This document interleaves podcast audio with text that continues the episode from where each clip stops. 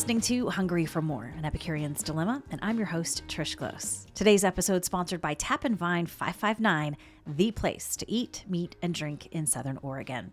Kylie Mazon-Chambers on the podcast today. She's a writer, cook, photographer, and the brilliant woman behind Cooking with Cocktail Rings. That's how you can find her on social media, also the name of her website. She talks about growing up in New Jersey with a mom who didn't really like to cook. Uh, she said food was really important, though, to the family, and Kylie discovered she did like to cook and really enjoyed being in the kitchen. That's not what she set out to do, though. She moved to Southern California to go to school and get into the fashion industry. That didn't work out. She'll explain why. She says it wasn't until mom asked for Kylie's recipes to write them down for her that the light bulb went off. She started a food blog where she started to compile all of these recipes. And she says the growth was really small at first. Uh, in a sea of food blogs where there's a bazillion food bloggers out there, how was she going to stand out? She said that's always been a theme for her, comparing herself to others, trying not to compare herself to others. She said when she really hunkered down and focused on what Kylie wanted to do, everything took off. Here's Kylie Mazon-Chambers. Do people ever see you and go, "Oh my gosh, it's cooking with cocktail rings"? Um, a handful of times it's happened, and every time, like it's still like I think about it all the time because it's really cool. That's super people, cool. Like have actually recognized me. It's wild. I think that's a very cool thing with social media. It social media is nuts. Uh, Kylie Mazon-Chambers, writer, cook, photographer. Also, I guess we could call you a food blogger. Um, you're known on Instagram as Cooking with Cocktail Rings. That's how a lot of people know you and follow you. Um, we're going to talk about the whole cocktail rings thing. Um, you're joining us from Brooklyn today. I am Williamsburg. Wow. Okay. So I read that you are from, well, where are you from originally? I'm from New Jersey. Um, and then I moved to LA for about 10 years and had gone to college out there and was living um, there for a while. And then during the pandemic, my husband and I ended up moving to New York. Oh, wow. So you went to Southern California for school? Yes. Okay. I did. I went to Pepperdine University. And that's nice. where I met my husband. I had moved back to the East Coast for a year of frigid winter and was working in PR. And I did not enjoy it. Um, I was doing fashion PR and it just wasn't for me. And so I actually was writing down my recipes for my mom um, when I was moving back to LA. And that's kind of where Cooking with Cocktail Rings was born. I oh, was compiling my recipes because my mom doesn't really cook. Mm-hmm. And so I've always been the cook of the family. And so I just was sharing those with her. And then as I was applying to other jobs, I kind of started sharing my recipes and it kind of it just turned into my career. I love that your mom is like, "Can you write down your recipes for me?" It's usually the other way around. Totally, totally. And I will say, I mean, she's an incredible baker. She makes incredible cakes and cookies and all of that. And so I do take her recipes from that. But the cooking side of things is, is me. That's brilliant. So let's talk about you grew up in New Jersey? Yeah. Okay. You don't really have an accent a lot of people say that. I mean, I mean, I'm from northern New Jersey. It's I feel like there's not as much of an accent associated with it. I think it was the decade in other SoCal. areas. I think it was the decade yeah. in SoCal. It, rid- it ridded you. It was like psh, gone. Um, what was that like growing up in New Jersey? I'll let you take. Sorry, go ahead. um, a lot of people, especially when I went to college, it was around like the Jersey Shore era. So people were like, why don't you have an accent? and, you know, is it really like that? Um, I loved it. I grew up in a really more like suburban area, um, lots of farms. It's called the Garden State for a reason. There's incredible, incredible produce. And so I had a much different experience, I feel like, than a lot of people expect when you say New Jersey. Probably, yes. Um, did you grow up around food? Was food important in your house? Yes, yes. Food has always been something that's brought people together. Um, at my house, it I have my, my parents and then a brother. But any given night on dinner, it could be just the four of us or it could be 10 people. you kind of like never really knew. My mom had a really open door policy where our friends could come and just like it was kind of like a haven for everyone. And we just loved spending time together and loved entertaining and loved cooking for people. So I got really good at scaling recipes up or just making them for us. And so it was really, really nice. Yeah, no kidding. Mom sounds awesome. Yeah, I read that your mom you you sort of became the cook because mom did not like to cook. Yeah. Yeah, she's a baker. but my dad and I, my dad and I actually cooked together a lot. Yeah. Um and so that was that was always our fun thing. And now my brother is incredible at grilling and smoking meats and doing that kind of stuff. And so he's become a really great cook. But at the time, he didn't really cook. I feel I feel like dinner in your house right now, like current sitch, like dinner at your house is fantastic. I mean, when the family gets together, I don't want to brag. Go ahead. Yeah, we, we were just we were just all together for Thanksgiving, and it was actually my husband's family and my family, and we were down in um, Tuscaloosa, Alabama. We went to the Iron Bowl game, the football game, and we did a big Thanksgiving, and it was great. Oh, I'm not gonna lie. Yeah, no. I come from a, a big family of cooks. I mean, they're all just really good in the kitchen, and I just, oh man, there's nothing like because everybody has kind of their area, right? Of everyone has their thing, yeah. What they're good at, and especially with a family, you just kind of like you fall into the rhythm. Absolutely. Okay, so I also read Uncle. Uncle is a chef. Mm-hmm. Okay. Yeah, my my uncle's a chef, and so I learned a lot of techniques from him. So that was really helpful. Um, one of the first things I ever learned to cook was actually creme brulee. No way. Yeah. creme brulee is so crazy. He taught hard. me that very early on. Yeah. Um, and when you were cooking at a young age for the family, you're cooking for the family. Mm-hmm. Wow, that's crazy. Um, well, I mean, I, like everyone would still help. I sure. just kind of would would direct things, and yeah. I can just like I kind of picture eight year old Kylie just like set the table, stir this, like kind of yeah. I'd say it's kind of started maybe like right before high school because actually early on in my childhood I was the pickiest eater. Mm-hmm. I ate like bland white foods like white rice, pasta with butter and Parmesan cheese. My mom had to carry around like little ranch packets for me to eat things with. you were the ranch girl.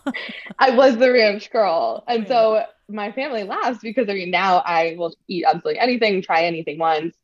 And so I've come a long way. What do you think? Where do you think that switched though? Like, what, what do you think happened? It's actually so strange. I got my tonsils out. and I got my tonsils out and I started craving like different foods. I was became like anemic and so then I started craving meats more and then just would start to try everything. Also, I'm very competitive and my brother has always been my younger brother too. So he has always been down to try anything, eat anything. He was like this like little kid who would order twin lobsters when we go to Martha's Vineyard and just take them down and everyone would be staring at him so he we're competitive. So if he was eating it. I was like okay well i should try this too. Fantastic.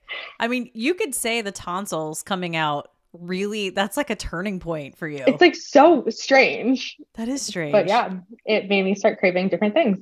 Okay. So here you are cooking stuff but you don't necessarily want to do this as a career. You don't want to be a chef. You don't want to go to cooking school. No, I don't want to be a chef. A lot of people ask, like, am I going to open a restaurant? And that's just not, that's not me. That's not the mm-hmm. hours that I want. I love that as a food blogger uh, and recipe creator. I'm so flexible. I love working from home. My coworkers are my dog and my cat. Perfect. and I have a flexible schedule, so it's nice. You know, I, and not that I'm I'm a home cook. By no means am I I would ever consider myself like chef status. And I have a few people who joke. They're like, "You should open like a food truck or you should open a restaurant." I just feel like that would kill that would kill the passion. Absolutely. You know? Yeah, I I feel the same way. I I've been very fortunate to have some incredible mentors along the way. Um, I've worked with chefs, um, and so they definitely have a big impact on mm-hmm. my skills and and things like that but in terms of of the time and like the hours i just yeah. i it's not for me. I like the flexibility of being able to be inspired write a recipe test it and work on it and then and then share it with people. And then i also like the photography side of things. Yes you're very and good so, at it too. Um, thank you. Being do, able to do everything is fun. Yeah the control. I have control issues so. Yes. I, I think you've got that. Yeah i think you hit the nail on the head with that um, I do find chefs though, uh, they're I'm a little googly eyed around chefs. I, I am. I just I feel like they are total celebrity status for me, just because food is a, a huge passion, and they're just I just they're so nonchalant about stuff. Like they take a whole fish and slap it around and take the guts out and throw it in a pan and we're like, "Oh, we'll figure that out later." And it's just so impressive. So I just Absolutely. I think chefs are very much I hold them pretty high. Yes, I, I would agree. Um, and while I'm not classically trained, I do try to do the research and you know practice practice to be able to do certain skills like mm-hmm. that. Um, mm-hmm. And again, I cite my uncle as a huge inspiration. Um, but and then also just in terms of how cutthroat the restaurant industry is to to be a chef and and grind like that yeah. and and have a successful restaurant i think is impressive especially like around places like new york where the turnover is crazy yeah and you're saturated i mean you know yeah um yeah so then let's back up a little bit you're not really wanting to go to cooking school necessarily but you go you travel across the country to go to school What's on the brain? Like, what are you thinking? What do you want to be when you grow up? At that time, mm-hmm. I wanted to work in fashion. Okay. Um, and then it, it turned out to be a little more devil wears Prada than I was expecting. And I just, I lost, it's the kind of thing that you were saying, like, being if you were to be a chef then you mm-hmm. think that you would lose the passion i i lost the passion it, it was not for me and so i explored different career paths and and happened to find on my next try something that I absolutely love and still almost, I guess, I started my blog probably seven years ago now, okay. and I have maybe I think more passion for it now than ever. So you said it was when your mom really kind of asked for your recipes, like to write some mm-hmm. of them down for her, and that's yeah. Really so I started compiling them, yeah. and then my I had a mentor at the time who taught me how to really properly write recipes. She was the the head recipe writer and um, head of the test kitchen for Viking Cookware in their culinary school. Mm-hmm. And so she taught me a lot. And then she put me in touch with um, another chef, Anne Willan, who she had a culinary school in France and then lived half the year as she had gotten older lived half the year in santa monica. And so it just kind of it worked out where then i was able to work with her and kind of work on proper recipe structure. And my husband had encouraged my now husband had encouraged me to start sharing my recipes with people. And it just morphed into cooking with cocktail rings you had some killer mentors. Wow. Yes. Like i said i've been i've been very lucky. And you know so much of that comes down to networking. Mm-hmm. For sure so recipe writing because I don't know if you if you feel this at all. You're probably much better at it now than you were maybe a few years oh, ago. Oh, yes.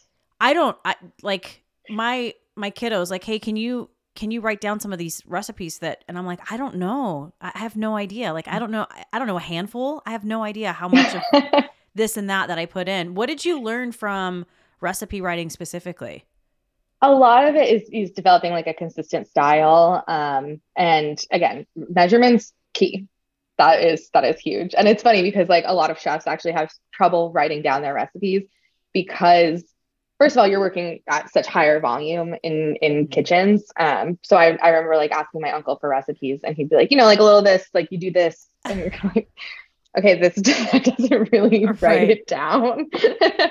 and I I think it's funny. So this the chef thing is is very different. I know that they struggle with actually writing down recipes. Mm-hmm. Um, but yeah, so uh, I think a lot of consistent, making sure your your style for that is consistent and your your measurements are right. Do you, in your research, do you write down those measurements? Like you make it one time and then you kind of write down and then you go back and you tweak things, obviously? So, mainly like what I do, at least now, um, is I'll write a rough draft of a recipe if I have an idea in my head. Sometimes when I'm cooking, um, I'll just kind of experiment and come up with something and be like, oh, yeah, I should write that down. Um, but a lot of times now, with what I do, I have an idea in my head because I know all the, the techniques and you know baseline of things i can i have a framework to start with a mm-hmm. lot of the time and then i'll test that and see how that goes based off of those um, kind of random measurements that i've scribbled down and test that and then work from there and then and tweak and retest from that so you're writing down these recipes for your mom, I mean, I guess how, where was that aha moment where you're like, I should start a blog? And then what what came first? Like did the website come first and then Instagram? Like what what happened first?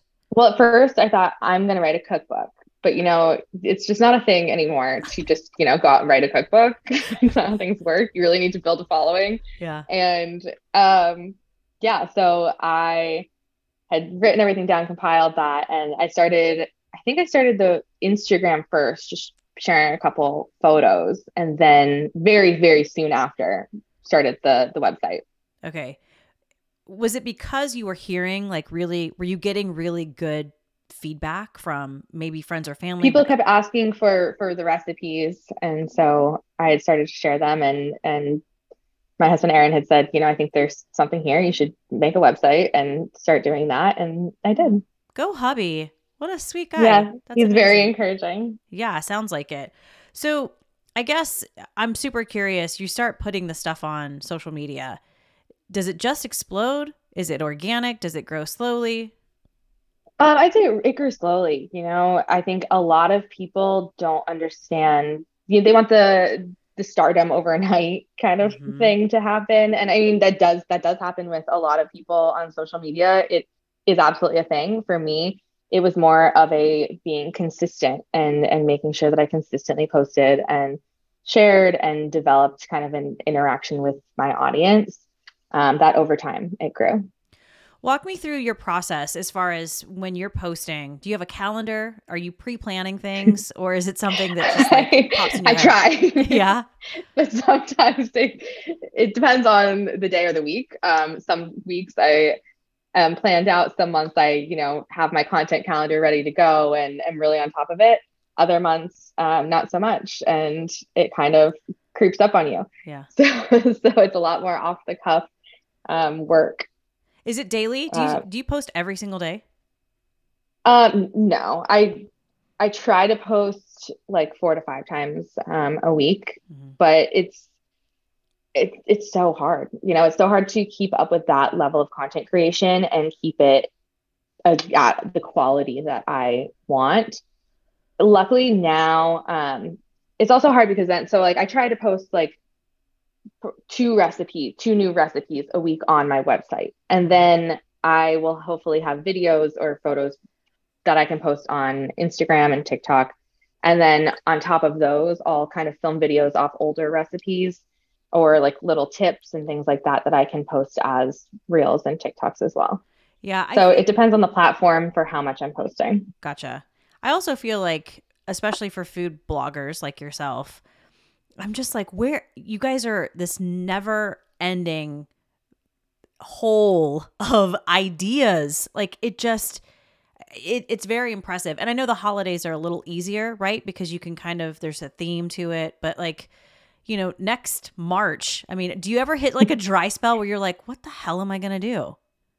Yeah, so I always keep a, a like a um a word doc and a note on my phone of different ideas a running list of yeah. flavor combinations, of ingredient combinations, of different dishes that I, I might have had that I can kind of put a, a twist on or, or recreate something like that. Um, you know, travel is a huge inspiration for me. Um, but definitely like it's good to have those ideas written down because if I'm at a loss, then I can consult that and try and spark something. No kidding. I mean, I was on your website and I hit the travel section and all over the place. You have been all over the place. And then I'm like, does this girl like stop working? Like, do you just go on va- like go on vacation and, and, yeah. and, not document it? I mean, it's it's a lot. Not document it. No, I, I don't do that, but I do enjoy vacations and do enjoy that. And because, you know, the the nice part of my job is that I can have more of a work-life balance and am flexible, but at the same time, because you are the one who's deciding your own hours, it can be difficult to turn off. Mm-hmm, for sure. So where have you been in the last, I don't know, few years that really just inspired you food wise? Um, well, COVID definitely put a, a wrench in things um, in terms of travel. But before that, um, I we had gone to Thailand, and that's definitely been a huge inspiration for me. And then more recently, we were in France and for a wedding, and just incredible, incredible food in Paris. I've heard. I've heard. I've never been. I've, I've heard it's just absolutely amazing. Like there's nothing like it. I mean, there's a reason why you know French cuisine is is popular. Um, and of course, you can't go wrong with really good cheese and bread. Dude, seriously. Did you come back like recreating anything? Um, yeah, I had a just an incredible, um, just very simple ham and cheese sandwich Mm-hmm. that I made. Um, I will say I I'm pregnant, and so it was difficult to not eat like all of the stinky cheeses that are unpasteurized there and the wine. So I did miss out on that this trip. You go back. Congratulations, by the way. Thank you. That's awesome. Um, so how has that played a role in food blogging? Has it? Yeah, um, my first trimester was really hard Yeah. because nothing sounded good. Um, usually I I still eat all the food that I'm making. Um, a lot of people ask like, you know, what do you do with all the food? And some I'll, I give away to to friends and neighbors, and I get their input on things. So it's a, a very good trade-off. And then other things I will reheat for dinner and then kind of try to re- recreate into different meals so that nothing goes to waste because I really I don't like food waste um, and I do think that that is a big issue. So I try to remake and repurpose as much as I can. Um, but in my first trimester, I all I wanted was pasta, cereal, and bagels. Nice. You you were reverting back to the ranch days, the young I know, yeah, right. Day. You're like, I need ranch. Yeah. So everything I feel like, okay, you have to eat this because I can't even look at it. Oh man, I can't imagine that would be really hard because when you're not feeling something, I, Yeah. I don't want to make I don't want to smell it. It was it was hard because I just didn't feel like myself because so much of my life revolves around food. Yeah. So that was tough. But Um but things are good now. I was gonna ask, things are better now. Yeah. Fantastic. When are you due? February 19th. Yay! That's so exciting. Yeah. Congratulations. Coming coming quickly. Oh, it'll be here before you know it. Th- that that little That's- human I'm will be trying here. to prep. Yeah, I'm trying to prep as much as I can to be able to take um, maternity leave and slow down. So I'm trying to bank content so that I can still be kind of posting some things. And right now, that that's difficult um, just because of the holidays. There's such a push for so much content for holidays that I I don't feel like at this time I can really get ahead. So January is is when I plan to really do that, and we'll see how it goes. That's an that's an interesting topic. I want to ask you about that Mm, 1st mhm. A quick message from today's sponsor. We'll be right back. Welcome to Tap and Vine 559. The place for that drink after work. Choose from a long list of local wine, craft beers, and ciders on tap. The place for lunch or dinner. Shareable bites, fresh salads and bowls, and mouth-watering sandwiches and entrees. Come with a friend, the family, or book Tap and Vine for your next party or event. More information at tapandvine559.com. Tap and Vine 559, the place to eat, meet, and drink in Southern Oregon. So you said banking content. I mean, I- shooting like crazy, like shooting just little things like crazy and then saving them. Yeah, yeah, really trying to get ahead and then be able to. I'll, I'll probably slow down posting one new recipe a week rather than two. Um, but again, it, it you know, in a social media world moves really fast, so you still want to stay relevant and kind of with it, but at the same time, like I have to take a maternity leave. Absolutely. No, no kidding. And I think your followers will understand that, right? That hey, she's a new mom. Like everybody Yeah. calm, calm down. You don't need a new recipe this week. Chill out. Right.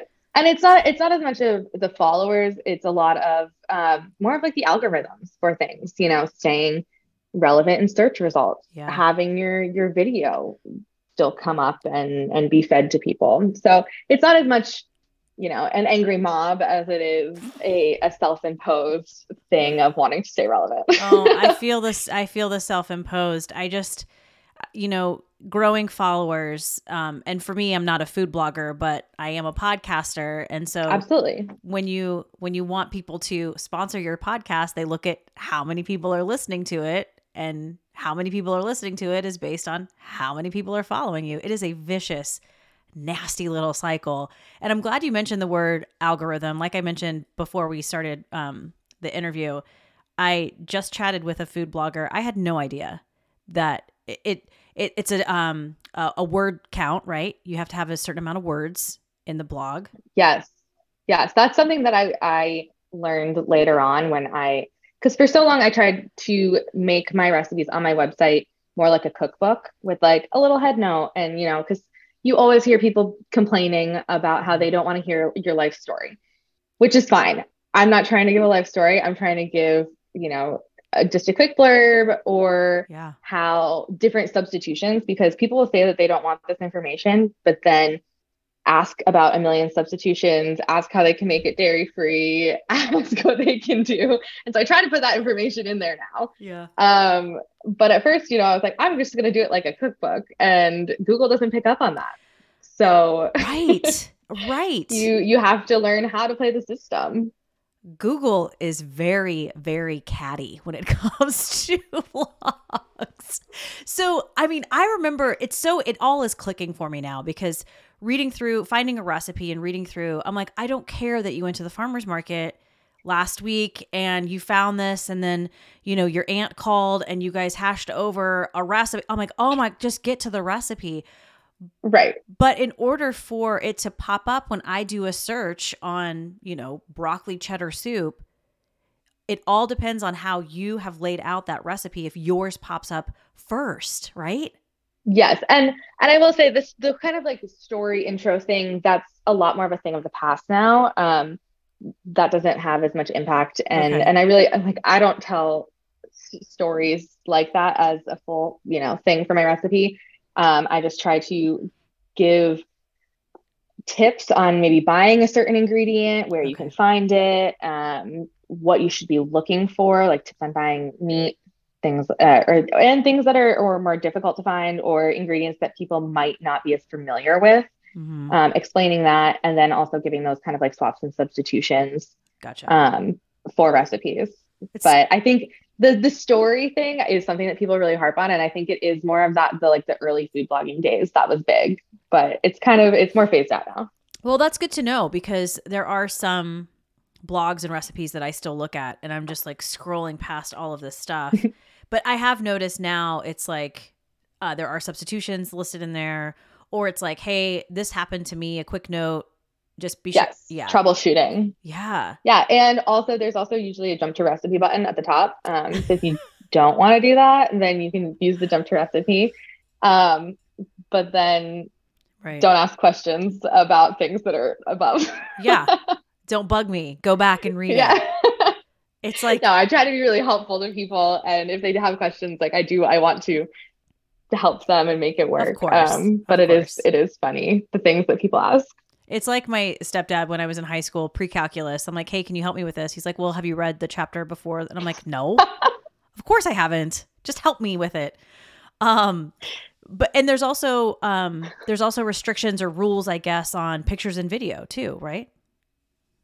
Um, yeah, I wouldn't say like as much restriction, but there's certain things that are encouraged, um, especially if you're trying to like monetize mm. your site and have ads. Um, then you want a certain number of of things to show and i think that also people are very visual so i like trying to do add step by step photos um, now again it's it's kind of transitioned to that where now i try to have step by step photos for everything because i do feel like people want that um, because that's something that i i like too you know i don't like just have to have the finished product of it looking really pretty you want to see like am i doing this right as i'm going through yeah yeah, where you're you have this batter and you're like, this does not look right. This is just can't yeah. be right.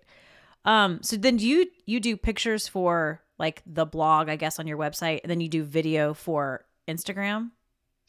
Um, and then I also do video for my website as well. Um, again, something that I've kind of transitioned to um, is having trying to have a kind of like how to style video yeah. for most recipes. Um, again, because it's a good way to monetize. Um, I, I have ads on my website and ads run before the video and but also it's it's really helpful for people to see again am i doing this right just Absolutely. if you're spending money on ingredients you want to make sure that you're not messing it up uh yeah 100% and i think i think or i guess let me ask you this do you think there is sort of this idea that food blogging is easy that you're just throwing food in a food processor, you're worrying it about, and then just like, here you go, here it is.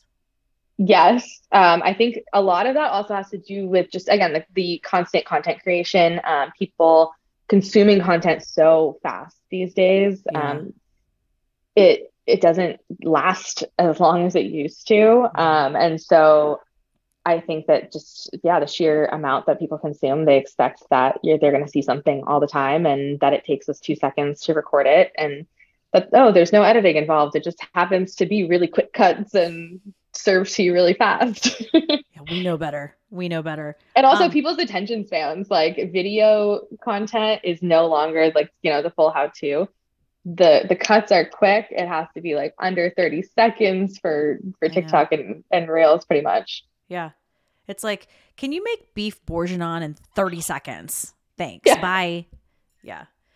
Yeah. Um, you know, there's a million food blogs out there. And you know, I was thinking about this because with my podcast when I created it, I was like, I wanted to call it just another effing podcast because it was like right? I'm like, I'm just one in a bazillion. So how do you how do you stand out?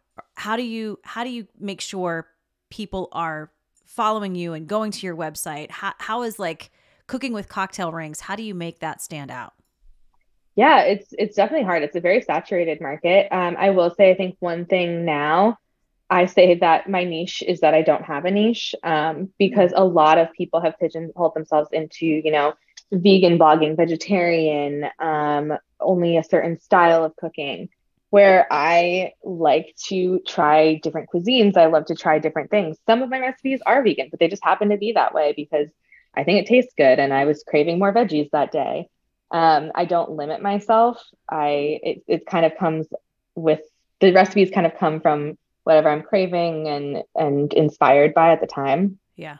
Um, and then again, it, the consistency and the relationship I have with my audience. I I hope that as people make my recipes, they find that they're good and reliable and that they'll come back. Yeah. Um, I interviewed Sara Moulton a while back last year, and her big thing with um, home cooks, especially, is that she always wanted to cater to home cooks because she just really felt like that's where that's that's where her work translated, and it was just yeah. like, and the home cook, she goes versus maybe a chef. You guys, you're doing it out of passion and out of love and you're not making any money out of dinner, right? You're just doing it because you love it. And so I think a lot of your audience probably relates to that is that you are yeah a home cook and that, and I and I try to go for for quality as well, knowing that I I've done my research on these things. I've I've been working in the industry for a while now, so mm-hmm. I have some idea of what I'm talking about. Absolutely, have have done these things kind of over and over, um, so that I can teach others. And kind of my tagline is, you know, restaurant quality dishes that you can make at home. Yeah, yeah. Well, I was gonna say, I'm gonna pull this up really quickly. Um, you've been in my search for a month now. I apologize. It's like I'm a creepy stalker. Um, I would I say I would say you know what you're doing. 236,000 followers on Instagram. That's just Instagram. so I feel like that does say a lot, right? I mean, when we're looking for when I'm looking for a recipe and I see yours pop up on my phone and I'm like, "Oh, oh, she's got a lot of fo- oh, okay, she's legit." Right? I mean, that holds some weight. I I I like to think it does. I've definitely mm-hmm. worked very hard to to grow my audience. Yeah. Um, but I will say that that isn't it's not everything. Yeah. Um, there are other people out there who you know have built followings who maybe um I don't know have kind of do throw things together. Yeah, um, say it. Just or, go ahead, and say it. This or... is a safe place. this is a safe place, or, Kylie. But then there's also small accounts that I have found and followed that are incredible. Yeah. And, you know, I I, want them to have huge audiences because they deserve it. And you can see it in their work. I can see it in your work. Everything's so beautiful. It's just Thank you. I'm a big fan of like well lit interviews and and food. Um so I'm going to ask you, do you like is it a ring light? Do you have special lighting?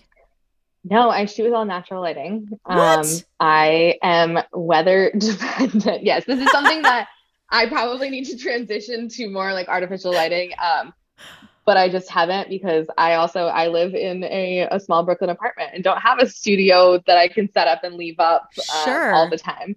So I I I shoot using natural lighting. I love shooting when it's cloudy out um, and overcast because I just find that that gives the best look to dishes. And and so yep it's it's a lot of weather dependent um things. So I, I really i look at my weather app a lot um and we'll try to plan things around that. And i have days where it all goes to shit. And it's sunny when i thought it was going to be cloudy and i'm like well my day is ruined. Um I'm impressed that it's all natural lighting. I love the way it looks, um, and it's what I'm comfortable with. I know that I need to trans transition to more artificial just so that I can like do more things. Um, but yeah, it's it's hard to find the time to then teach myself that, Go you. and also to then put up and take down a whole lighting setup. yeah. So maybe someday. I feel you there. Oh, it's so annoying. Um and then as far as your camera, what do you use? Um, I use a Canon 5D um, Mark Mark Five. Yeah, Okay. Oh, a good one. A nice Mark Four. Mark Four. Yeah, awesome. Um, some of some of the stuff on your on Instagram because that's where I follow you most is I love the overhead shots of like the food processor. Thank you. So good. I've got my ladder out. I've got yeah. I, it's funny. I, I try to be better about sharing more behind the scenes stuff on my stories because some of it is just so funny. The the setups that I'll have going. Today I was shooting TikToks in like very direct sunlight. Um, and I only get that in my apartment hallway. So I was in my hallway with a cart, just looking for that natural, that that harsh lighting. And yep, my neighbors probably think I'm crazy, That's okay. but Um, they but I try to give them food. So I was gonna say they're fine. Yeah, you're feeding them. they're fine. Um, I would love to see some more behind the scenes. I would love to see you on a ladder, like shooting. yeah. Brilliant. That's brilliant. Um, as far as inspirations go, I think we kind of already touched on it a little bit, but it sounds like if you're craving something, that's what you're going to post. yeah yeah i well, well yeah a lot of my my recipes are, are dictated by that um and again research travel Yeah. Definitely has a big impact and you know eating at incredible restaurants i'm, I'm very lucky to have been to some great restaurants and live in a place where there's so many incredible restaurants from all different cuisines like i love that you can travel just a couple subway stops and get to places like Jackson Heights that have Tibetan food and all all different places around New York. Incredible. Um, let's talk a little bit about the holidays because we're right in the thick of them. Any food traditions you or your family has? Yeah, my family, it's funny. We we're not traditional about a lot of things, but like we have the same things every Thanksgiving.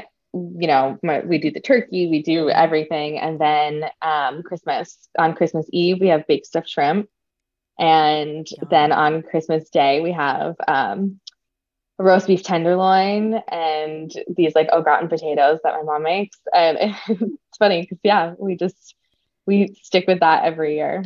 Well, there's something to be said about it. We do spaghetti and meatballs on Christmas Eve, and Love that. right, and like this year, I asked my husband, I'm like, "Do you want to do something different? Like we could do like cioppino or something." And I'm like, "I don't wanna. I want to do spaghetti and meatballs or something about it." Yeah, I love that. Yeah. This year, um, I'm we're not traveling for the holidays, um, just because getting a little more nervous to fly, and both of our families are on the West Coast, so we and we just saw them for Thanksgiving, so we're doing a, more intimate Christmas, and it's nice because it'll be kind of like the last one, just the two of us. So we're gonna try to get get some reservations that might be harder to get, and and get around the city, and then we haven't decided what we're gonna do for our Christmas meal, but I don't know, we might have to scale it down. So Yeah. have to think about it. Um, what about New Year's Eve? Any sort of like fun traditions?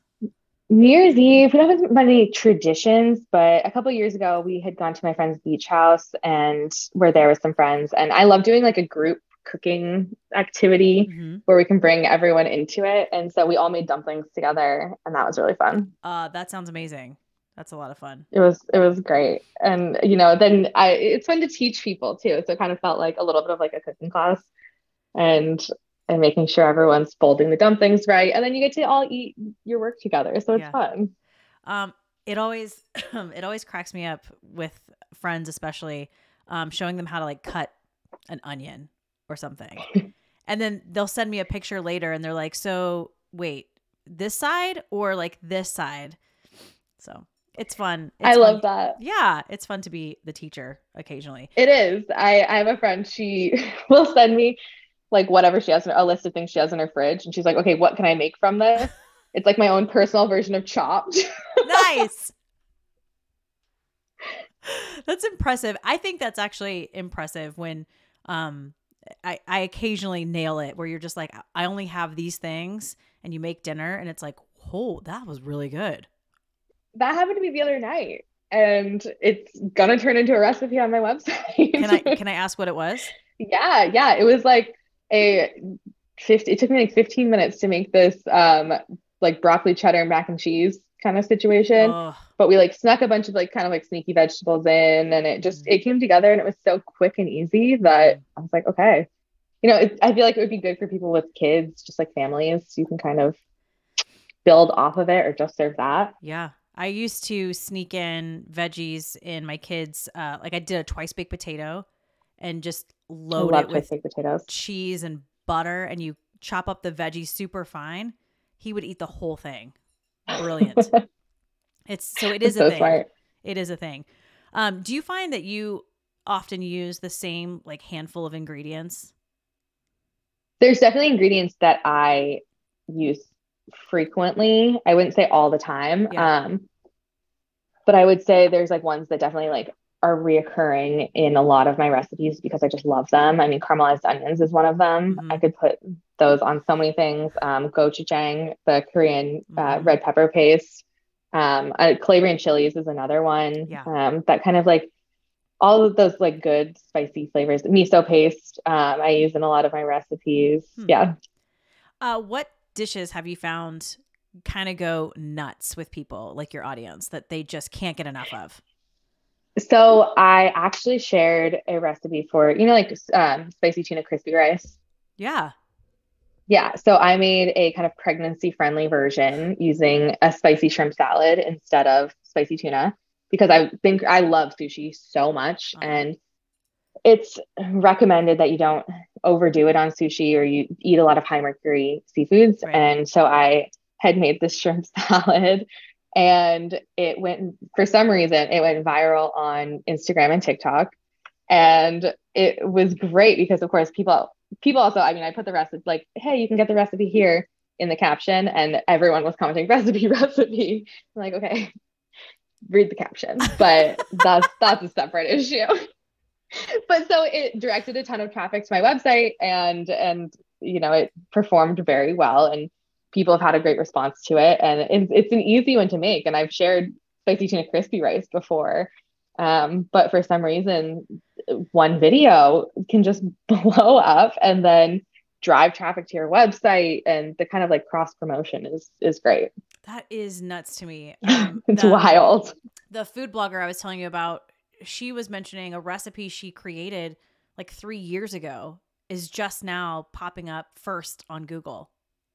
so interesting it's it's really wild how things like that happen Yeah. So would you call that your the dish of 2022 for you? Was that yeah yeah. Yeah, it it definitely was just because it was cool to go that viral. I've never experienced it to that level before, so that was definitely a an interesting like career milestone. And I'm sure too it's validation, right? It is, yeah. It's got to feel good that you're like, oh, okay, oh, yeah, I'm onto something.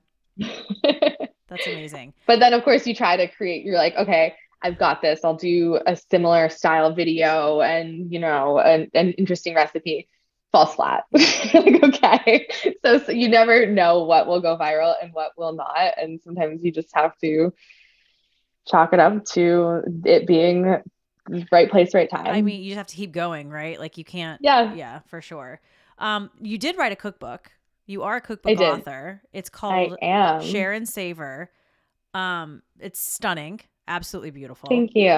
Uh, the Thank you. photography I was the put a lot of photography you? Mhm. Incredible. yeah, that was definitely a really cool passion project. Um, I love that as someone who creates things that are digital and you know all my recipes are online all of my videos are all online to have a physical work product was really cool Yeah. Well, sure. Yeah, something that you can like touch and yeah give to someone. You're like, look at looky what I did. Yeah, absolutely. exactly Um, we are going to wrap up and get to the final three, but I just want to mention to everybody your website is it's really it's like an online cookbook, if you will. Um, your travel adventures are on there, but also you have a section called lifestyle where if if I maybe missed something on Instagram, I can kind of go back and look. There's a holiday gift guide you've put on, uh, cheap eats on a budget, no cook recipes for summer, 44 best chicken recipes. So that's just like a handful of things that are on that. So if you're not busy, if you're not busy enough, right, you created all this other stuff on your website. I, I try to make it easy for people to use as a reference um, just you know if you're thinking you want chicken for dinner then here you go here's 44 of them Yeah. Yeah, no kidding. Um, what is your favorite way to eat chicken? it's so hard I know. um I I mean I love fried chicken So, same, delicious Same with I was just in the South. I was just in the South for Thanksgiving and I was driving back and my mom and I were like, I, I can't eat any more fried chicken. Yeah, it's um my family lives in South Carolina and uh one of my favorite things my uncle makes is chicken and rice with Mm, with sausage and the rice is just it's like a li- not soupy but it's like not dry whatsoever. It's just really I'm going to say the M word. It's moist and delicious. and I asked him, you know, as far as the chicken cuz I'm wanting this recipe. He's like you have to find a hen, not like a fryer. You have to find a hen because they're fattier mm-hmm. and that imparts all of this flavor into the stock and in in your rice and i could eat like five plates of chicken and i just like sounds pig amazing. out yeah it's incredible but then you come home and you're like okay no more chicken and rice i can't do it Yeah. I, I will say there's also I make this um coq au vin blanc. It's Mm. with chicken thighs in like a creamy bacon onion mushroom sauce and I just eat like a whole loaf of bread Stop. dipping in the sauce too. Yum. And it's like such a great winter cozy recipe. And that's one that I make for dinner parties a lot. It's like easy to scale up, scale down. It's a fun one. Right. Yeah. Well, I have a friend who eats a lot of chicken. So I'm already sending her to your website because she was asking me for a long time. I need some new chicken recipes. And I'm like, I just don't, I don't know. So I'm sending her to you. Perfect. Yeah. 44. Here's 44. Go wild. Right. Um, all right, Kylie, we are going to wrap up and get to the final three. Uh, my Okay. favorite part best advice you've ever been given. Ooh.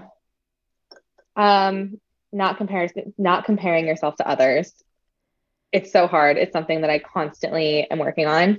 Um, there's a Teddy Roosevelt quote, comparison is the thief of joy. And I think it's very accurate. Um, again, it's it can be hard. You see other people having success, especially on the internet, especially on social media. Everything looks perfect, everything looks curated. And you just got to kind of put your head down and Yeah. not always, yeah, compare yourself to others. Um, my husband says that quote to me like on the daily because I Yeah, my husband reminds me of it as well. I struggle with that too. And I think when you are when you're the majority of your career is on social media, we live and die Yeah. we live and die by social media, right? Um I have a lot of friends who are like, "Oh, I I'm never on social media." And I'm like, "I can't not be on social media. It's my it's my Yeah. job." Um but I would tell my reporters that when I worked in TV, you can't look at what everybody else is doing around you. You have to put your blinders on and kind of stick to your own path and stick to what mm-hmm. you do best. And I think that's huge. Like if you're if you're going to compare yourself to others, then you're not going to be true to Kylie. Yeah, and that's something that I I learned really kind of earlier on and that was a big um, kind of trial and error thing for me and i think was a big turning point to where i found success was not trying to be like other people and like because you know you don't really know what your look is going to be yeah. what kind of recipes you're going to put out there. And you're kind of first like finding yourself. So you're kind of imitating others. And then i once i found found my own voice and kind of followed that that's where i i think that i found success. Brilliant. I love that. That's awesome. Um what's your happy place? Ooh my happy place. Um um, it's I have a couple. Okay. Yay. So, so one um is in San Clemente. My uncle lives there, and that's what brought me out to California in the first place. And my husband and I would drive down, and it's just like so relaxing being by the beach, and I just I love it. We when we were in college, like we would drive down and have weekends there. Um, and then another one is Martha's Vineyard. I grew up going there um, in the summers, and I just absolutely love it. I love East Coast beach towns. um, and I also I I kind of love the like haven that I've built in my own apartment. Um, it's just so cozy, especially right now. It's decorated for Christmas. Mm. Um, and it's just like it's you know it's a small Brooklyn apartment, but it's like a nice place to come home to, and and I love it. Yeah, I'm a massive... What about you? What's your happy place? Well, I love that question. Aw, yay. Um, probably I have a couple too. The Oregon coast. Um, mm-hmm. it's just it's like kind of mysterious and spooky and really cold, and I love cold weather. um, it's not an it's not an ocean. Well, you know, SoCal. It's not an ocean that you're like, ah, the water's so inviting. Um, but yeah, it's just it's just mysterious. It's very Goonies like, right? Like it just mm-hmm. yeah, it's perfect. And then um South Carolina, just with family in mm. South Carolina. It's just it's always a good time. I love that. Yeah.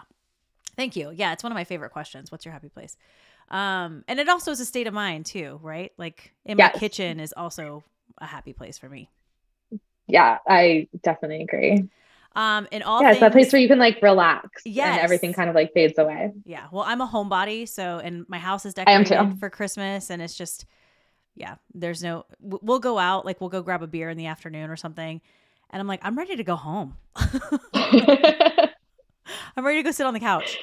Um, yeah, I know. I'm like a mix. I I like a balance of, of being social and going out and exploring new things, and then mm. coming back to my couch. yeah. Amen. Absolutely. Uh, in all things food and drink, what do you crave? Sushi. Yeah. Especially right now because I can't really have it. um, and I mean, and, and, like, yes, I can, especially because like it's very high quality fish here in New York. Yeah. But I, the anxieties that come along with it during pregnancy is, is tough for me. Um, so yeah, sushi, really craving that.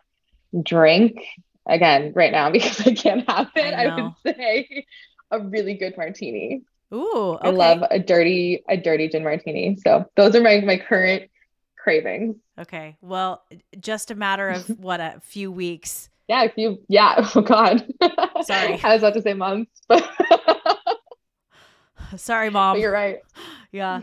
I mean that little human's going to be here before you know it. Yeah. Um well, and then I hope you can just gorge on sushi and not too many martinis, but enjoy enjoy a martini. Celebrate celebrate your kiddo. Absolutely. Um, you have been a delight with a capital D. Thank you so much for having me, Trish. Aww, this is so much fun. Good. And I'm so glad um I stumbled across oh, holy crap. I totally forgot to ask you about cocktail rings. I know. Oh yeah, I know the story, but tell me really quickly. Um, cocktail rings. This is a nod to family, right?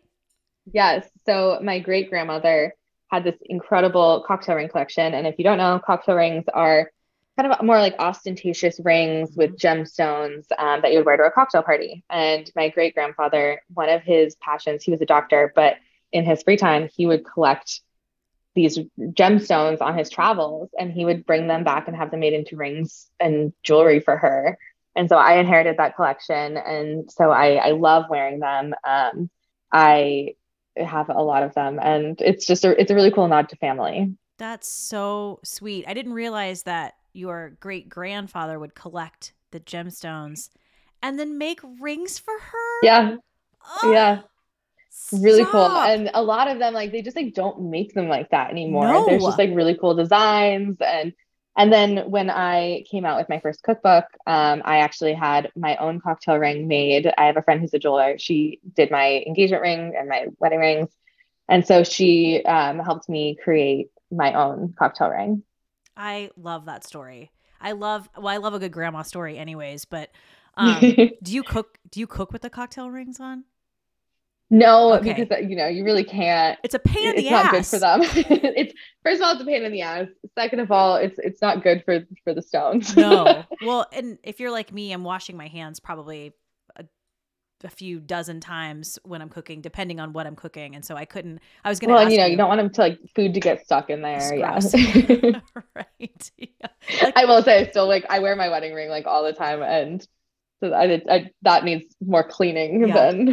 you're like, oh, there's a little. Oh, is that ground beef? Oh, oh, okay, gross.